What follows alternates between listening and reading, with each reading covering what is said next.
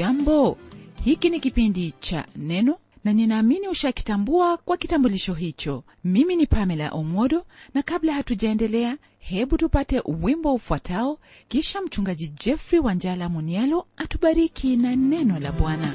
Karibu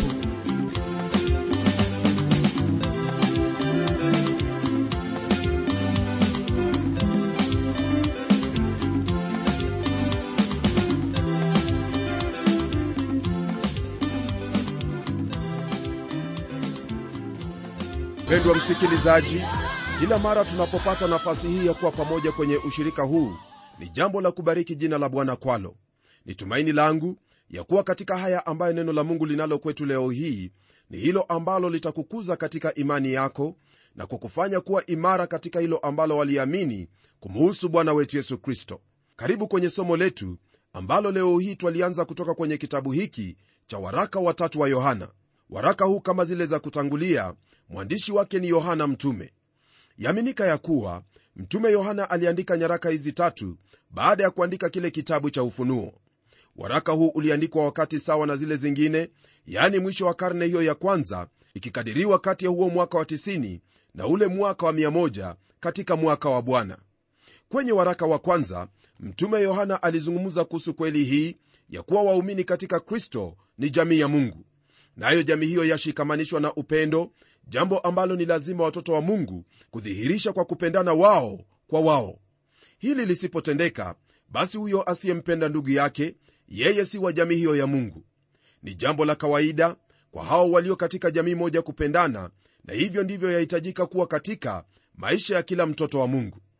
Na kisha kwenye waraka wake wa pili mtume alitutahadharisha dhidi ya hao walimu wa uongo watu walio wadanganyifu wapinga kristo ambao wamo katika dunia. Kwa habari za hawa aamuru kwa mamlaka ya mtume kwamba haitupasi kama watoto wa mungu kuwapokea na pamoja na hiyo kujishughulisha nao kwa njia yoyote ile kwa kuwakaribisha au kuwasaidia. Ni lazima kwako kama mtoto wa mungu kuhakikisha ya kuwa yeyote ambaye wamkaribisha nyumbani mwako au unamsaidia kwa njia yoyote ile awe ameshika kweli ya neno la mungu kama lilivyo kwenye biblia hili ndugu msikilizaji lina maana kwamba ni lazima awe na imani moja nawe ya kuwa yesu ndiye kristo yani ndiye mungu aliyedhihirishwa katika mwili. Hii ni kulingana na injili ya yohana sura hiyo ya kwanza aya hiyo ya 14 ambayo yasema hivi naye neno alifanyika mwili akakaa kwetu. Nasi tukauona utukufu wake utukufu kama wa mwana pekee atokaye kwa baba amejaa neema na kweli. Yesu kristo rafiki yangu ni mungu katika mwili na hadi hapo ambapo mtu awaye yote afikie kuamini hili basi fahamu kwamba huyo hana mungu na pia mwokozi hanaye. Iwapo yesu alikuwa ni mtu tu na wala hakuwa lingine zaidi ya mtu basi hakuna haja ya kukumbuka kuzaliwa kwake mauti yake au kufufuliwa kwake kwa kuwa yeye ni mtu na hakuna lolote ambalo yaweza kutuongezea maishani. Ila kwa kuwa ni wazi kuwa yeye ni mungu katika mwili yote hayo aliyoyafanya kwenye ule msalaba wa kalvari ni muhimu kwetu kwa kuwa alitenda hayo kwa nguvu zake kusudi tupate wokovu. Kuna nguvu katika damu ya yesu kristo kwa kuwa alikufa na akafufuka katika mwili. Na kwa hao ambao wanakana haya haufai hata kidogo kuwakaribisha iwe ni katika ushirika wenu au kuwasaidia kwa njia yoyote ile. Naam mtume asema kwamba watu kama wale hawafai hata kupewa salamu. Katika hili iwapo utalikeuka basi itakuwa kwamba umeshiriki maovu na mabaya ya watu wale. Kwa hivyo ni juhudi lako kujua hao ambao unawasaidia katika huduma zao na kazi zao. Na sasa tunapoanza mafundisho yetu yanayotoka kwenye kitabu hiki cha waraka watatu wa yohana tutayaona hayo ambayo yanafanana na yale tuliyojifunza kutoka kwenye waraka wake wa pili. Ila kwenye waraka huu watatu kuna hayo ambayo ni tofauti na hizo nyaraka za kutangulia yani waraka wa kwanza na ule waraka wa pili wa yohana. Waraka huu watatu kama ilivyo kwenye waraka wa pili yajihusisha na mtu pamoja na kusisitiza kwamba ni lazima kutetea kweli kwa kufanya kazi. Hii ni kama kusema kwamba maisha yetu katika mungu ni uokovu wetu na maisha yetu na mungu ni uhusiano na ushirika naye na kisha maisha yetu kwa mungu ni utumishi wetu katika huduma kwa mungu na kwa watu wa mungu kwa hivyo kitabu hiki chashughulika na maisha yako kwa mungu jinsi unavyotembea naye na kutenda kazi kwa ajili ya kweli. Na kwa muktasari haya ndiyo ambayo tutajifunza kutoka kwenye waraka huu watatu wa yohana. Kwanza kabisa tutakutana naye gayo ndugu mpendwa katika hilo kanisa la kale au lile kanisa la kwanza. Hiyo ni kwenye aya ya kwanza hadi ile aya ya nane. Huyu gayo ndiye barua hii yamwelekea na hasa himizo kwake ni kwamba aendelee kuwa mkarimu kwa hao ambao ni walimu wa kweli ya neno lake mungu. Baada ya gayo twampata diotrefe ndugu ambaye alikuwa kiherehere aliyependa kuwa wa kwanza. Katika huyu twayaona hayo ambayo mafundisho ya uongo yaweza kuleta katika maisha ya mtu. Nayo hasa ni tabia na matendo maovu. Hii ni kwa mujibu wa aya ya 9 hadi ile aya ya 11 na mwisho kabisa tutamwona huyu ndugu aitwaye dimetrio aliyekuwa na sifa njema na kushuhudiwa na kweli yenyewe. Katika maisha ya ndugu huyu tutajifunza jinsi ambavyo mafundisho yaliyo ya kweli humfanya mtu kuishi katika haliyo ya kupendeza na yenye sifa kwa mungu. Hiyo ni kwa mujibu wa aya ya 12 hadi 14 baada ya kuona hayo ambayo tuyatarajia katika kitabu hiki hebu tuingie kwenye somo letu la leo ambalo lipo kwenye aya ya kwanza hadi aya ya tatu. Kwenye aya ya kwanza neno lake bwana latuambia hivi mzee kwa gayo mpenzi nimpendaye katika kweli. Kwa mara nyingine tena mtume yohana ajitambulisha kama mzee jina ambalo lina maana mbili. Maana ya kwanza ni kuhusu umri wake na pili ni heshima hiyo aliyopewa na hao aliokuwa akiwaongoza pamoja na kuwa mtume wa bwana wetu yesu kristo. Ingeliwezekana kujitaja kama mtume lakini hili halifanyi hivyo kwa kuwa gayo ni rafiki tena ni ndugu mpenzi na ikiwa ni rafiki huwezi kuandika kwa jinsi hiyo. Waraka huu kama ulivyo wamwendea ndugu mpendwa katika kanisa hilo la kwanza.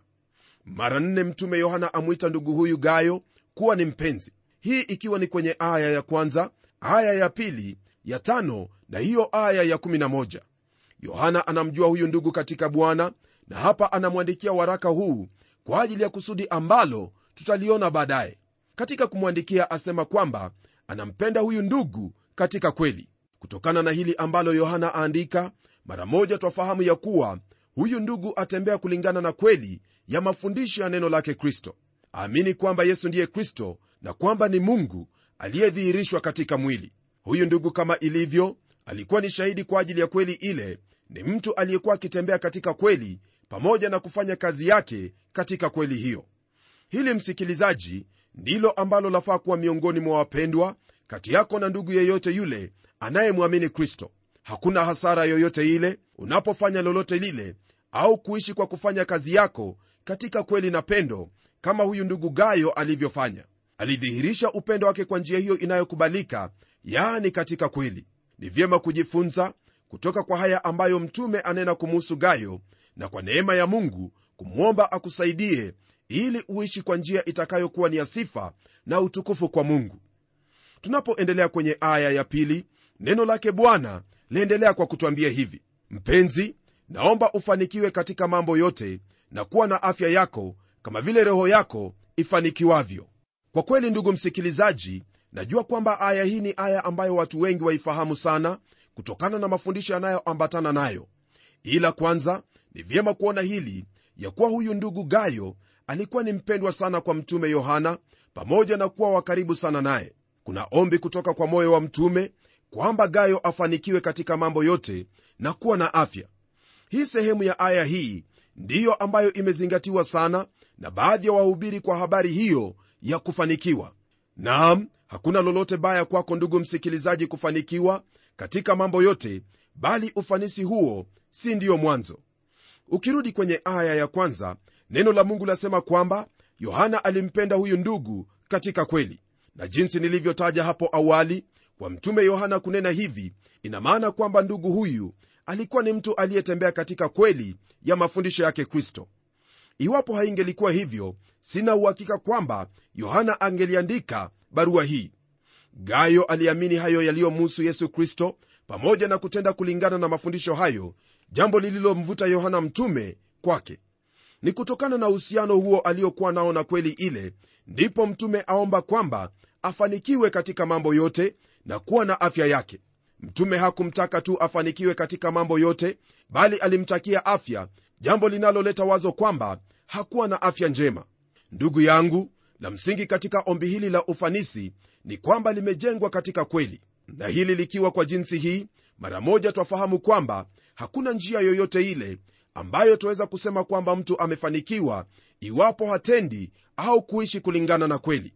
Labda wajiuliza habari za hao watu ambao wamefanikiwa kwa mali iwapo huo si ufanisi.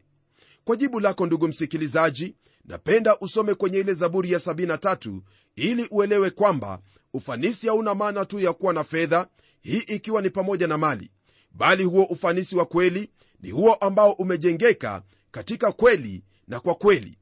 Ndiposa unapomwona mtu analo hili au lile si vyema kukimbilia neno hilo ufanisi kwa kuwa hujui ni jinsi gani alivyopata hayo yote aliyo nayo ndugu msikilizaji kwa mara nyingine nitakuuliza tena uweze kusoma zaburi hiyo ya 73 ambayo utapata habari zinazohusu ufanisi ambao ni wa kweli na ufanisi usio wa kweli. Utakaposoma hilo utafahamu kwamba ufanisi wa kweli ni huo ambao u kwenye msingi wa kweli ya neno lake mungu. Kwenye biblia kuna ahadi nyingi tu ambazo zatufahamisha kwamba mungu ataka tufanikiwe maishani ila kwa sharti hilo la kutembea katika kweli au kufanikiwa kwa njia yake. Je wataka kufanikiwa katika mambo yote na kuwa na afya? Najua kwamba jibu lako ni ndiyo nami nakwambia hivi chambua neno la mungu ishi kulingana na kweli ya neno hilo nawe utaona huo ufanisi katika maisha yako. Neno hili laendelea kutwambia kwamba mtume alimtakia gayo ufanisi kama vile roho yake ilivyokuwa ikiendelea kufanikiwa. Ufanisi msikilizaji unaoegemea upande mmoja wa mali na fedha sina uhakika kwamba watokana na mungu. Bali ufanisi ambao ni wa pande zote hasa katika roho ndiyo ufanisi ambao mungu yuataka tufanikiwe. Hili ni kwa kuwa maisha yetu hayatokani na jumla ya hivyo vitu tulivyo navyo bali ni huyo tuliye naye mioyoni mwetu. Ni lazima kufanikiwa katika roho pia yani kukuwa katika ushirika na mungu huku uhusiano wako naye ukiendelea kukuwa kama vile ambavyo yahitajika. Kuna wengi wa watoto wa mungu ambao wamefanikiwa kwa mali hata pamoja na afya lakini roho zao zi katika hali mbaya sana. Afya yao ya kiroho ni ya kutatiza. Fahamu ya kuwa mapenzi ya mungu kwako ni uwe na ufanisi katika hali zote yani katika fedha na mali afya ya mwili wako pamoja na roho yako hayo yote ni lazima kuwa kwenye msingi wa kweli ya neno lake mungu ambaye ni yesu kristo. Jinsi unavyohitaji mwili wako kuwa na afya hivyo ndivyo roho yako yahitaji kuwa na afya. Nalo hili ninayo maana ya utakatifu katika maisha yako ewe muumini mwenzangu. Kuwa na afya ya kiroho ni kuendelea kukuwa katika neema na ufahamu wa bwana na mwokozi wetu yesu kristo. Je hali yako unapoitazama ivipi vipi? Umefanikiwa katika mambo yote hata katika afya yako lakini kwa upande wa kiroho hauna afya? Hili ni swali ambalo la kuhitaji kujichunguza na kufanya uamuzi wa kumtafuta bwana ili akujazie sehemu hiyo iliyo pungufu. Kumbuka kwamba ni mapenzi ya mungu ufanikiwe katika mambo yote katika afya na pia zaidi sana katika maisha yako ya kiroho. Nayo haya yote yawezekana iwapo utalitegemea kweli ya neno hili la mungu. Naam katika siku zile walisafiri hao walimu na wahubiri wakilihubiri neno la mungu na kufanya kazi hiyo ya umishonari. Naye mtumishi wa mungu gayo angelifungua nyumba yake kwao na kuwaburudisha. Hakuwa tu na moyo mkarimu na siyo eti alitembea kwa upendo tu bali alitembea katika kweli na kuwajaribu hao waalimu ili kufahamu imani yao. Ndugu msikilizaji iwapo mungu amekubariki kwa njia yoyote ile nawe umekuwa ni mkarimu kwa wapendwa tafuta kujua imani yao ii vipi. Maana waweza kuwa wawakaribisha lakini imani yao si ya kweli hata kidogo. Hebu tuendelee mbele kwenye aya hiyo ya tatu ambayo yasema hivi. Maana nalifurahi mno walipokuja ndugu na kushuhudia kweli yako kama uendavyo katika kweli. Kulingana na hali iliyokuwepo siku zile ndugu msikilizaji wengi wa hao wainjilisti na wahubiri kulingana na hali iliyokuwepo siku zile kwamba hoteli na nyumba za wageni hazikuwepo. Wengi wa wao wahubiri iliwabidi kulala katika nyumba za waumini. Na wengi waliotoka kwake yohana walimrudia na ushuhuda wa jinsi gayo alivyokuwa ni mkarimu kwao na hali hiyo ya utu wake ambayo hasa ilisababishwa na kweli hiyo aliyoifuata. Naye mtume kwa habari hizi alizozipokea alimwambia kwamba amefurahi mno kwa mwenendo wake katika kweli. Hili msikilizaji ni jambo ambalo wapendwa walimshuhudia gayo. Nami swali ambalo ninalo kwako ni hilo ambalo watu wanalolisema kukuhusu. Je wale walio katika ushirika nawe wanashuhudia miongoni mwao kwamba watenda haya ambayo mtumishi wa mungu gayo alikuwa akiyatenda? Je kuna hayo ambayo yasifu imani yako kulingana na maisha yako au watu wamechukizwa nawe na hata kuchukia imani yako? Iwapo kuna hilo ambalo ni lazima ufahamu ni kwamba wale ulio nao karibu nao kama vile ndugu zako kuzaliwa jirani zako ndiyo ambao wanakujua vyema pamoja na hao ambao mwaishi nao. Mtu anapofuata kweli kweli hiyo ndiyo itashuhudia na siyo maneno ya mdomo wake. Hii ni kwa kuwa kweli kama ilivyo ni hayo matendo unayoyatenda. Na hasa ninaposema kwa habari yako kama muumini fahamu kwamba kweli ambayo ni lazima uishi kwayo ni hayo mafundisho ya bwana wetu yesu kristo hili ndilo ambalo mtume yohana alikuwa akilinena kwa habari za gayo kwamba aliishi katika kweli. Naam katika kile kitabu cha injili ya yohana neno la mungu latujulisha kwamba yesu kristo ndiye kweli. Hili hasa lina maana ya kuwa lolote alilokuwa na yote aliyoyanena ndiyo kweli ambayo wafaa kuifuata na kutenda. Kwa hivyo wewe kama muumini lile ambalo litakalokutambulisha ni jinsi unavyoenenda katika kweli ya neno lake mungu ambalo yesu kristo anakuagiza ulifuate. Kwenye sura ya nane ya hicho kitabu cha injili ya yohana aya hiyo ya 31 kristo akizungumza na wanafunzi wake alisema kwamba wao wakikaa katika neno lake watakuwa wanafunzi wake kweli kweli tena wataifahamu kweli nayo na hiyo kweli itawaweka huru. Na kwenye sura hiyo ya 15 kwa habari za kudumu au kukaa ndani yake alisema maneno yafuatayo mimi ndimi mzabibu wa kweli na baba yangu ni mkulima na kila tawi ndani yangu lisilozaa huliondoa na tawi lizaalo hulisafisha ili lizidi kuzaa. Ninyi mmekwisha kuwa safi kwa sababu ya lile neno nililowaambia. Kaeni ndani yangu nami ndani yenu. Kama vile tawi lisivyoweza kuzaa peke yake lisipokaa ndani ya mzabibu kadhalika nanyi msipokaa ndani yangu. Kwa haya rafiki yangu ni wazi kwamba hakuna lolote ambalo laweza kumfanya muumini kama wewe kukosa kujulikana au kutambulika ila kwa hayo ambayo wayatenda iwapo ni matunda yanayomtukuza mungu au la.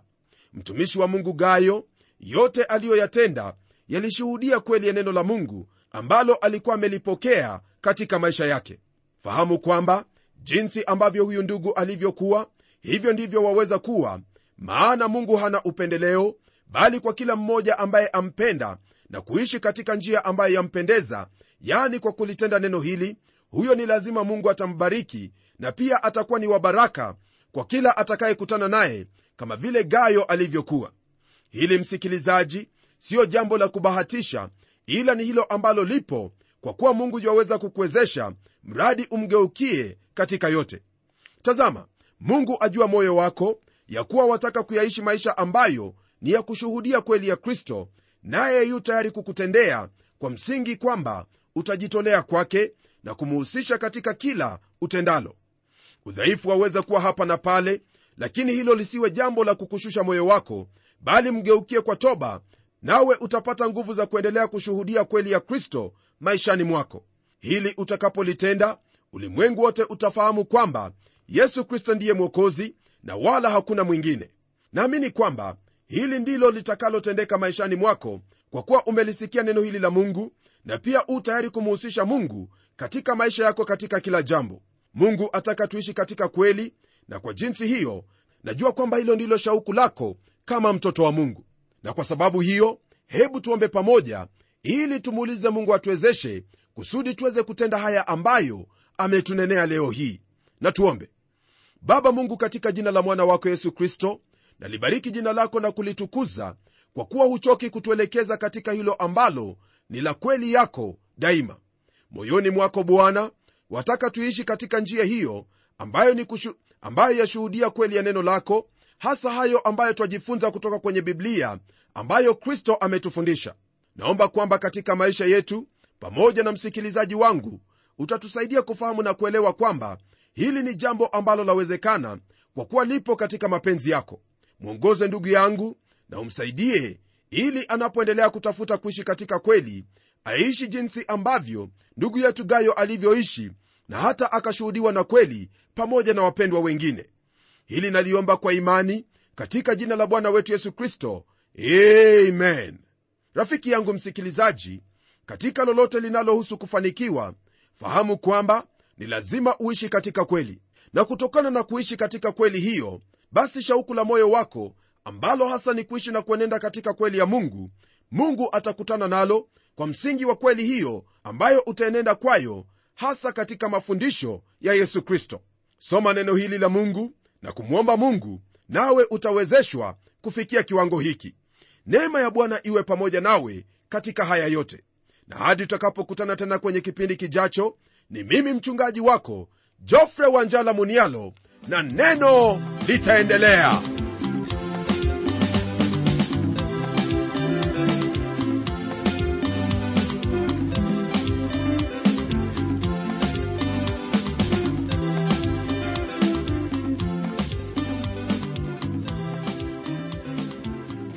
Kufikia hapo msikilizaji wangu najua kwamba baraka umezipokea na iwapo una swali au pendekezo uitume kwa anwani ifuatayo.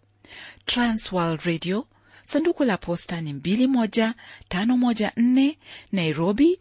Kisha uandike code namba ambayo ni 00505 kenya. Nitarudia tena. Transworld radio sanduku la posta ni 21 514 Nairobi, kisha uandike code namba ambayo ni 00505 Kenya. Hebu tukutane tena kwenye kipindi kijacho kwa mibaraka zaidi. Ni mimi mtayarishi wa kipindi hiki Pamela Omodo nikikuaga kwa heri na neno litaendelea.